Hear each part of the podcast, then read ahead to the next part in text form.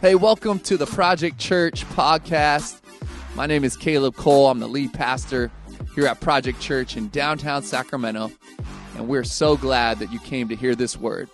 We believe this is going to encourage you, build you up, and give you life. So get ready to receive a message from God.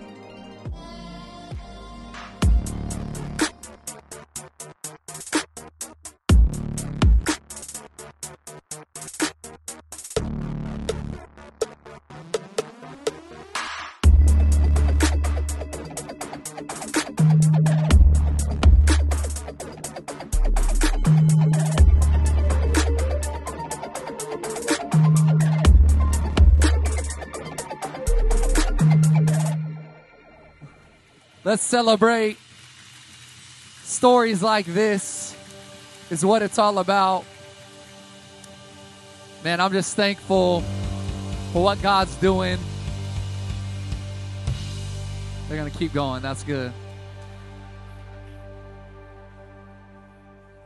Love you, man.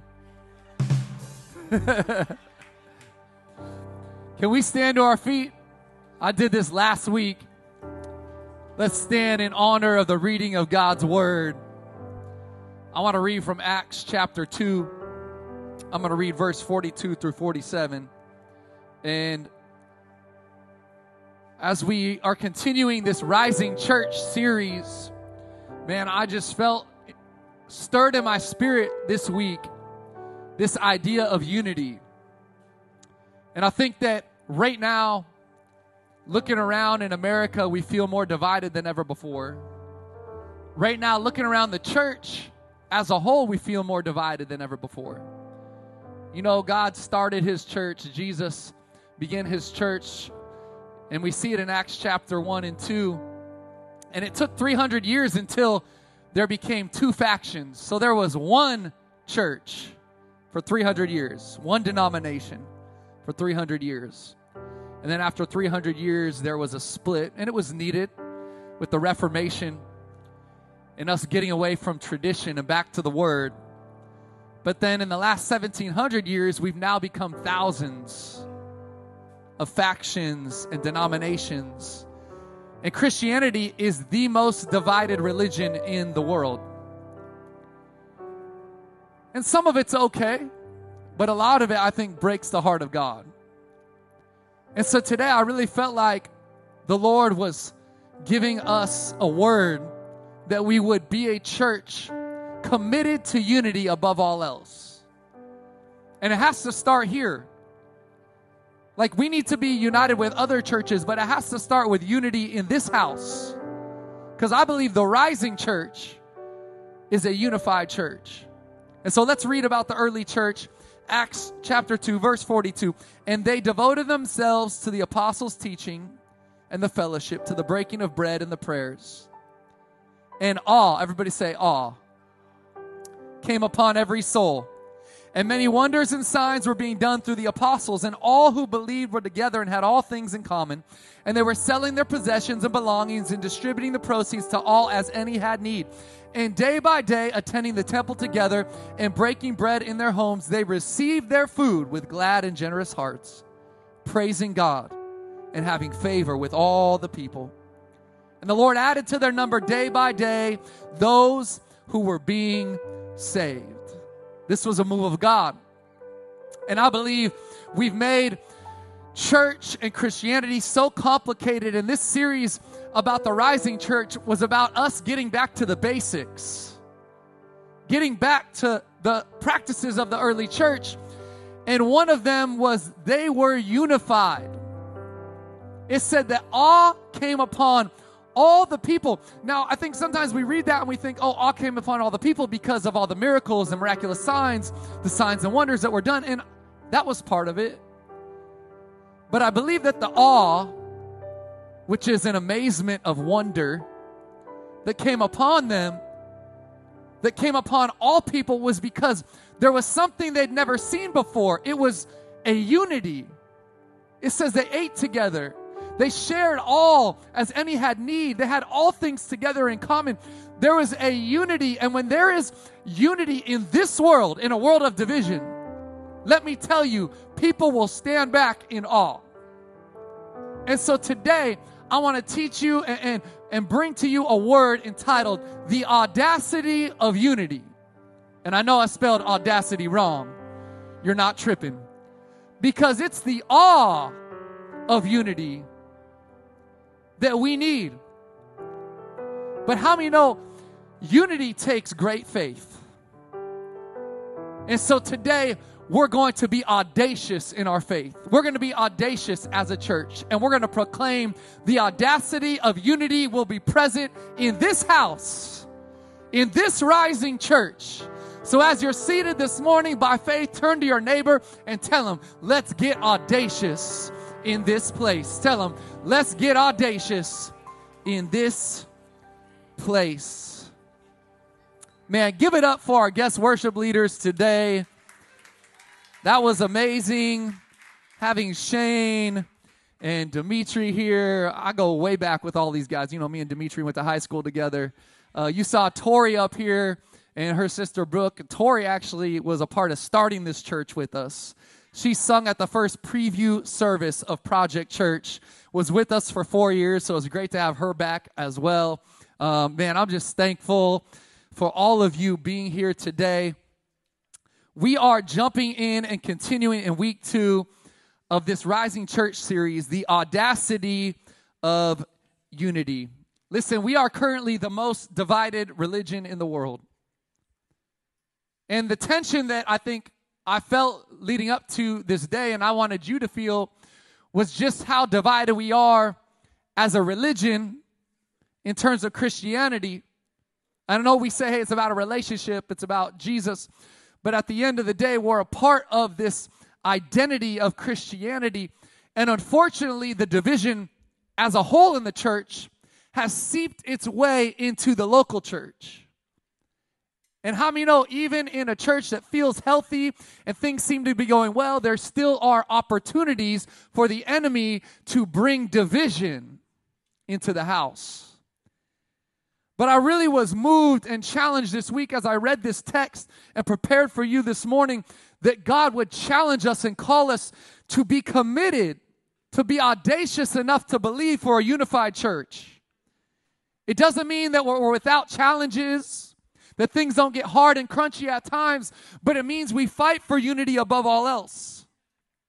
I think that we have seen our primary job as Christians being to critique other believers rather than to love them.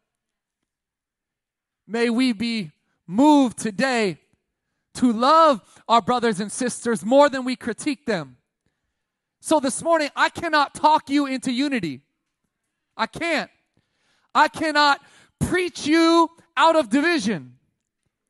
But what I can do is present the Word of God to you today and prayerfully believe that with an open heart, we would allow God to remove the divisiveness from our spirits.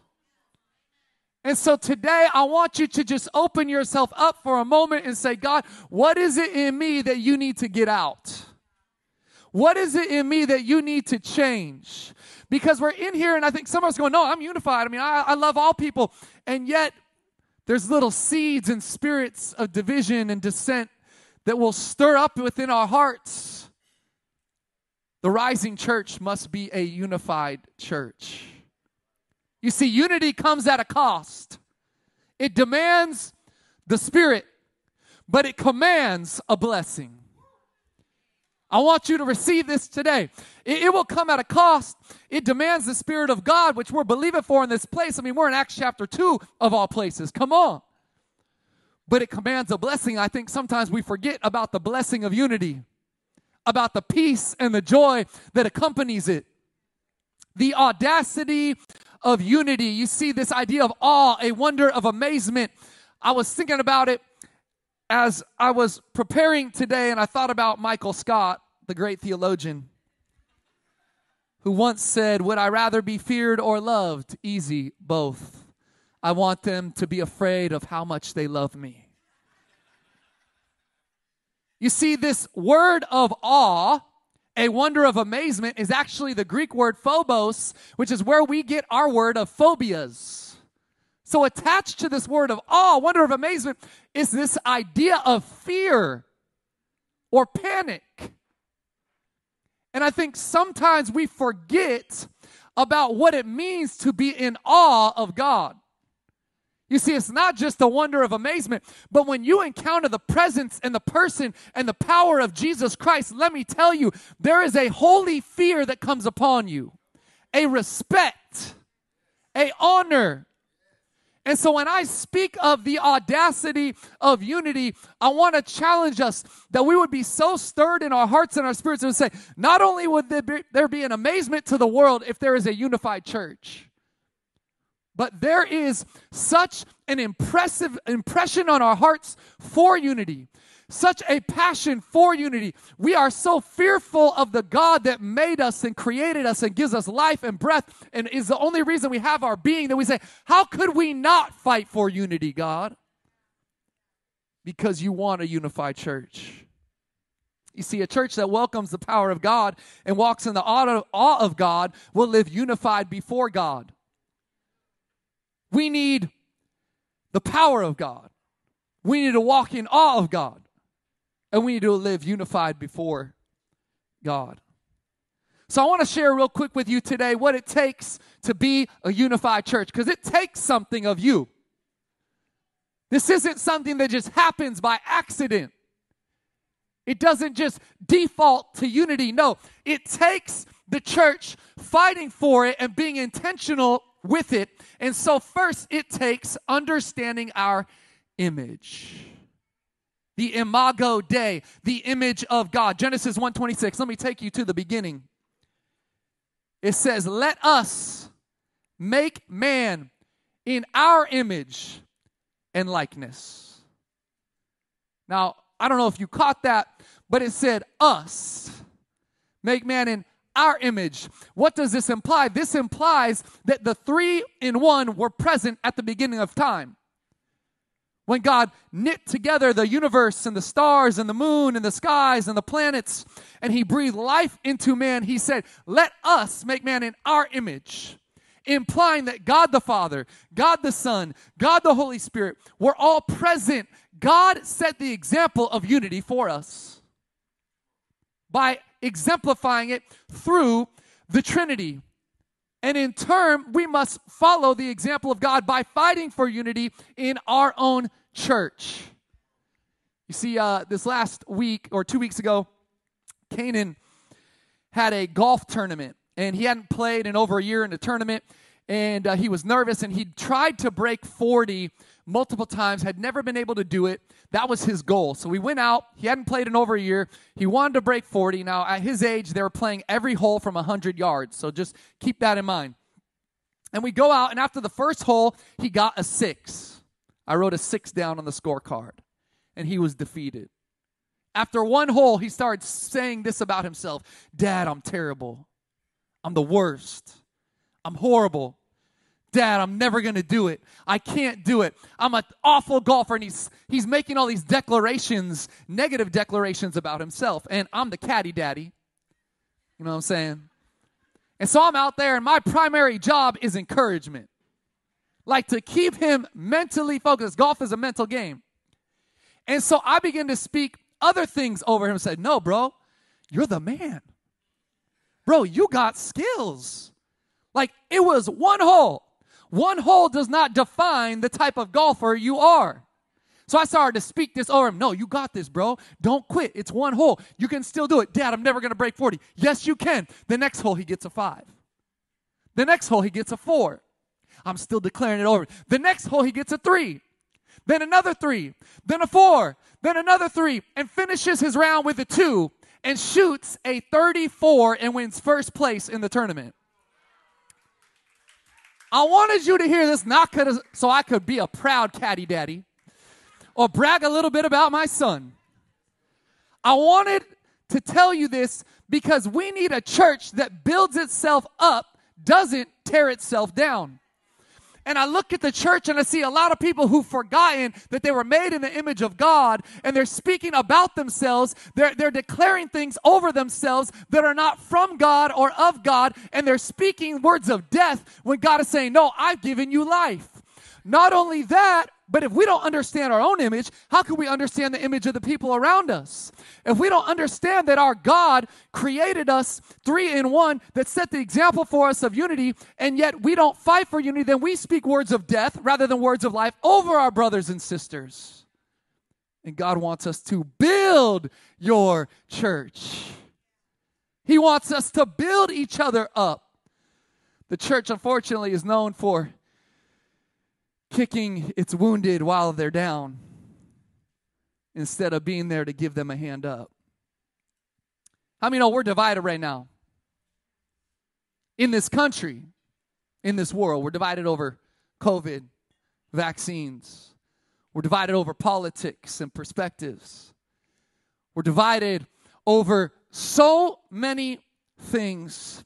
And I felt like I had a word for you all this morning, and it's this kill that noise. Come on, church. Kill that. No, I'm going to say it for the people in the back. Kill that noise. Why? Why am I saying this? Because we have forgotten that we are all image bearers. We have forgotten that we must understand and, and remember the image of God that we were made in, that we proclaim and we carry His, His fingerprints upon us. And God doesn't want us divided any longer. He wants us unified. And I know there's a lot to divide us, but church, we must fight for unity. Inside this house, first and foremost, it starts here. And then it goes out to there. And let me tell you, you will not see everything the same.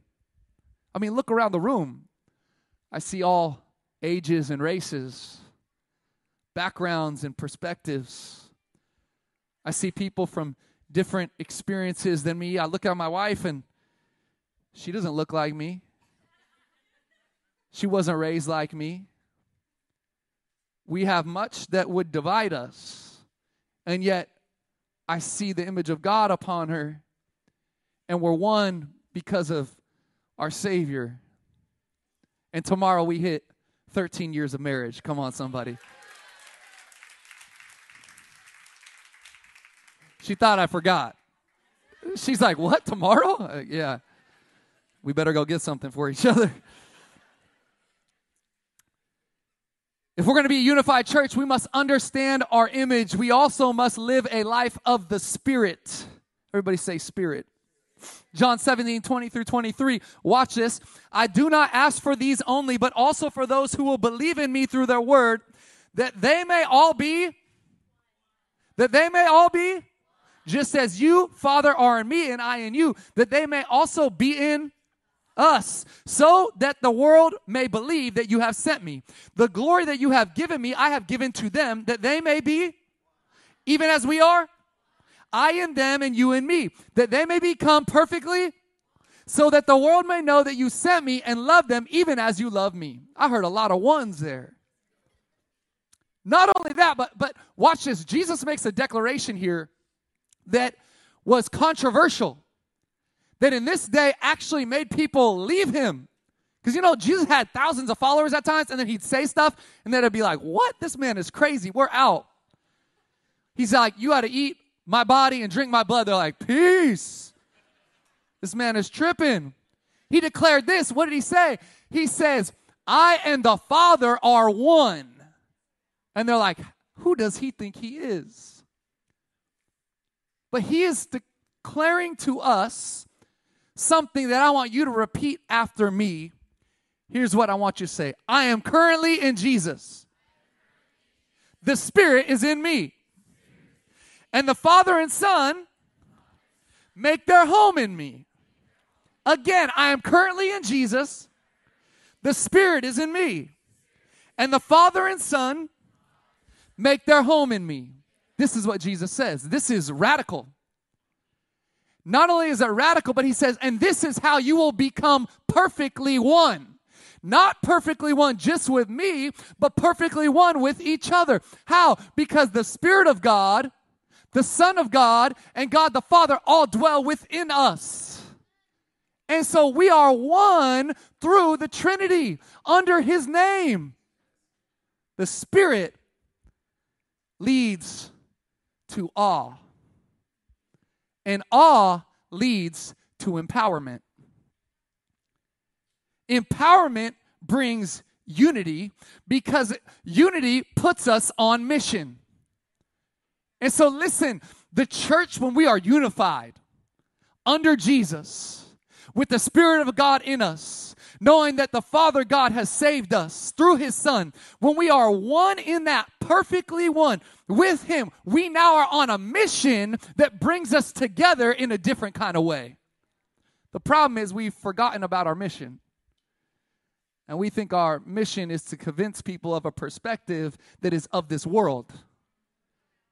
And so more of our stories represent our perspectives of this world. More of our posts represent the perspectives of this world than they do the mission that God has primarily called you to, which is to give Him glory in all things you do. We've forgotten what it means. He called us, He said, just live a quiet life, be at peace with everyone as long, as far as it depends on you. But we want to breed chaos and drama. Why? Because we love drama. I know y'all, you love drama. Listen, we don't need a church that has all the answers in its head. We need a church that allows the answers to change its heart. And I look around, I see a, a, church, the church, the church as a whole. We got a lot of answers up here. We know the word, we know the truth. We got the answers, but sometimes we're so up here and knowledge puffs up and we start to walk in the pride of that. And before you know it, we have not allowed it to change our hearts. Because when it changed our hearts, we go from just trying to prove other people wrong to love other people into what is right. The power of the Holy Spirit. You see, the point of the Holy Spirit ministry is never the miracle, the point of the Holy Spirit ministry is the message. Sometimes we get caught up in the in, in the miracles, in the gifts. Now listen, the Bible talks about there are nine gifts of the Spirit that should be and can be in operation in your lives at all times. You have access to the gifts of the Spirit. Did you know that? When you live a life of the Spirit, you have access to the person of the Spirit and the gifts of the Spirit, and we need to walk in those gifts. Man, I speak in tongues every day. I was up here worshiping, watching, walking in that prayer language. I love that. I walk in faith. That's a gift of the Spirit. I've watched, walked in a belief for miracles. That's a gift of the Spirit. There are so many gifts, and yet so often the church gets obsessed with the gifts, and then we forget about the message. You see, the gifts should point people to the message, and the message is that Jesus came to seek and to save all those who are lost. When the Spirit of God empowers us and all comes upon us, everything we do, every gift that we walk in, points people back to the truth that Jesus loves them, that He died for them and that we in turn are to point them to him. We see this world as our enemy. The world is not our enemy. The world are people that God wants us to be desperate to lead back to him. When all comes back to the church, I believe that power will flow out through the church. You see, awe will lead to empowerment, but the Spirit is the only possibility for true humility. You hear me? The Spirit of God in us is the only possibility for true humility, which is the third thing that it takes to be a unified church. It's true humility. While the Spirit is the only possibility for true humility, humility is the only possibility for true unity. I don't know if you caught it. While the Spirit is the only possibility for true humility, true humility is the only possibility for true unity. We need to be a humble people. You see, humble people hate division. Humble people want to be one with those around them. Humble people want to live at peace with everyone as far it depends on them. But I said it at the beginning that unity and the audacity of unity will cost you something. You know what it will cost you? It will cost you your pride. Some of you are like, I'm not prideful. Let me tell you, yes, you are. Because you're just like me. And I want to tell you, I'm prideful. I battle my pride and my flesh every day. And today, God was stirring in my heart to challenge you and me. That we would say, God, if it costs me my, my pride, I'm willing to lay that down at the foot of the cross because I want unity more than I want to walk in what I think is right. I want unity more than I want to walk in my flesh and my pride. I want unity more than I want to be elevated myself. And so, God, I choose humility. Can I confess to you my sin, church? I've judged other Christians and I've judged other churches. Now, you know what's interesting about me? I don't know why, but I've always had more of an evangelistic heart. I think God just made me that way. So when it comes to people that are far from God and like people that are caught up in sin, I actually have a lot of grace for those people. Like the grace that God wants us to have, God has always, always stirred in my heart to have for those that are far from Him. And so those aren't the people I judge. I judge the Christians who don't have the theological perspectives that I think they should have. I judge the churches that missiology is not what I think the missiology should look like. I judge the churches that do things different than I believe the Word of God is calling us to do them. And I wanted to confess my sin today because I believe that it's my pride. There's a local church pastor who's been pretty vocal. He's gotten a platform in this COVID season, and he's been very vocal against other pastors and churches. And I got to be honest with you, I was angry at him. I had hate in my heart. I judged him and his church. And this week, as I prepared this message, God said, Caleb, you've done nothing but judge and hate and get angry and talk about. And I want you to pray for him. I want you to text him today and tell him you're praying for him and you love him. I said, God, I don't love him. He said, humble yourself and carry the love of Christ that you were meant to have because maybe, maybe he needs to hear that you love him. And so this week I text him and I know him. But I haven't talked to him. I didn't want to talk to him. But I text him. I say, I want you to know I love you. I'm praying for you. I'm believing that God has greater things in store for his church, your church, my church. Because there's a rising church.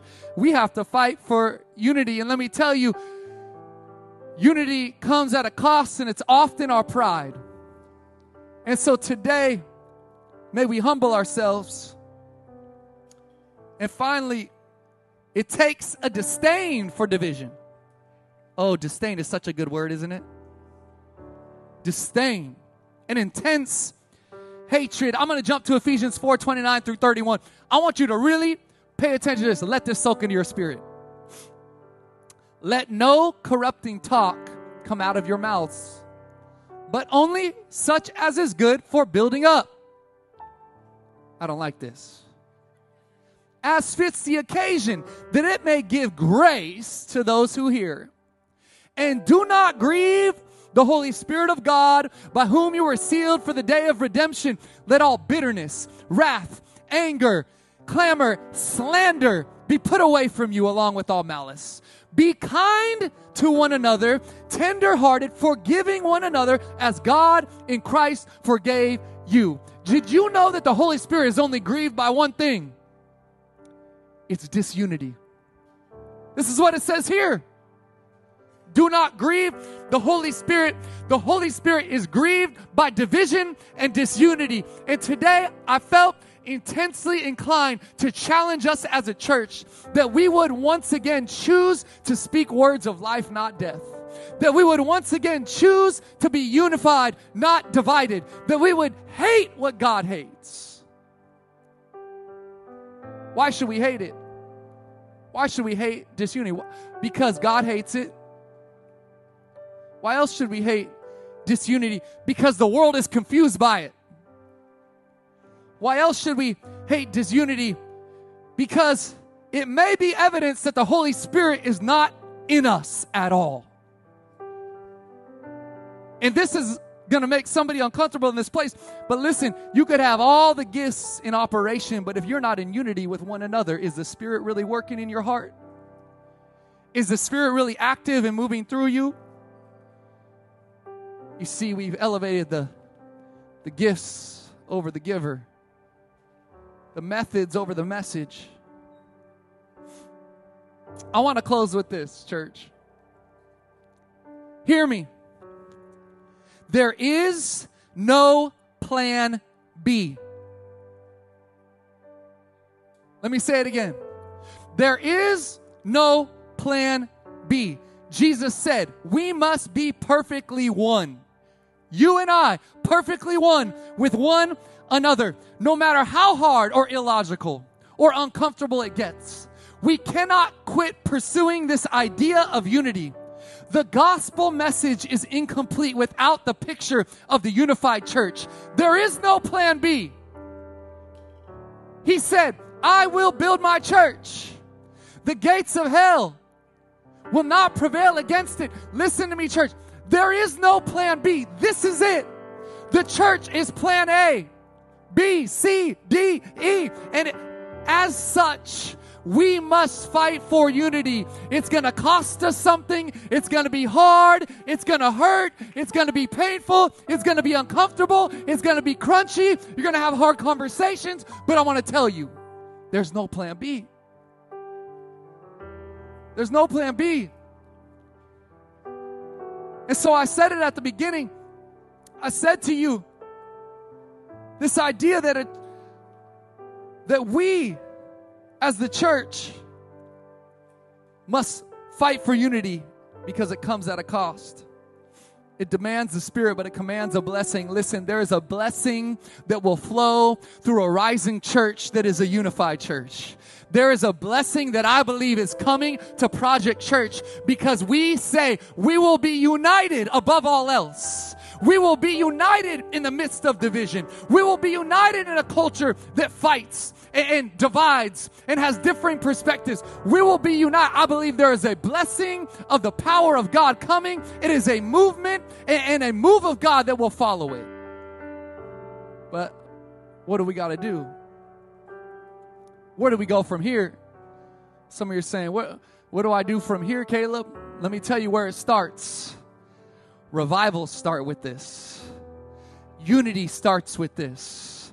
It all starts with repentance. It all starts with repentance. And so today, church, I stand before you and I repent of my heart of division.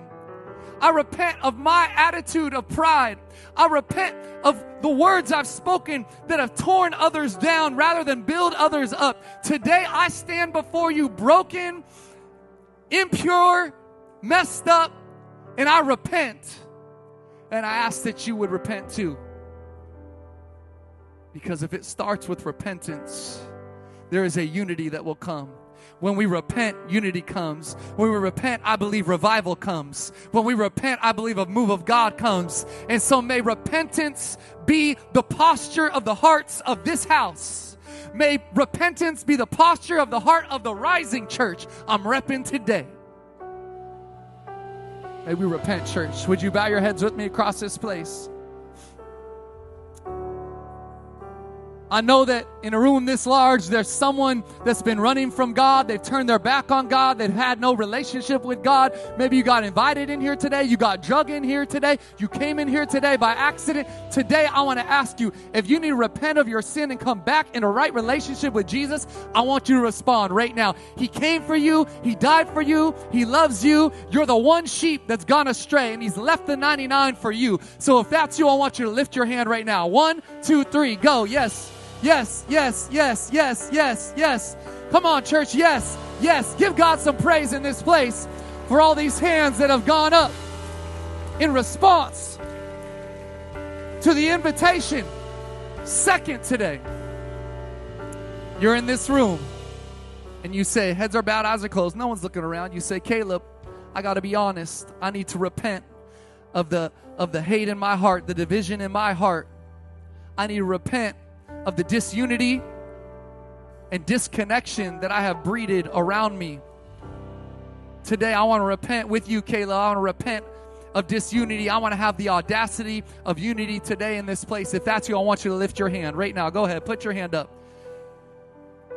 Any divisiveness that's been in your heart, yes, hands going up all around the room. You can put them down. Can we stand to our feet, church, across this place? And I want you all, as an act of faith, to repeat this prayer after me. Say this with me. Say, Jesus, today I confess my sin. I repent of my mistakes, of my heart, of my pride, of my past, of my present, and of my future. I ask you to fill me up with your spirit, with your presence, with your holiness. Jesus, I need you to change me. I can't do it on my own, but in your strength, I know that all things are possible. So, God, revive something in me. May I be audacious and believe for unity with you first with my brothers and sisters second, and with the church as a whole third. I love you, Jesus. I pray all this in your name. Amen. Come on, church, give God some praise. Our prayer team is making their way forward. Let's lift our voices in song right now and let this be the thing that solidifies the decisions we made and what God has spoken to us in this place. Come on, worship with us today in this place. Hey, thanks so much for tuning in to the Project Church podcast. We pray and hope that this message encouraged you, built you up, and gave you life. We want to ask that you would invest right now in what God is doing here in downtown Sacramento. We've just recently moved in to our all new building in the waterfront Old Sacramento district. We want to ask you if you'd like to give, you can go to projectchurch.com forward slash give to invest. Let's see all that God can do through us.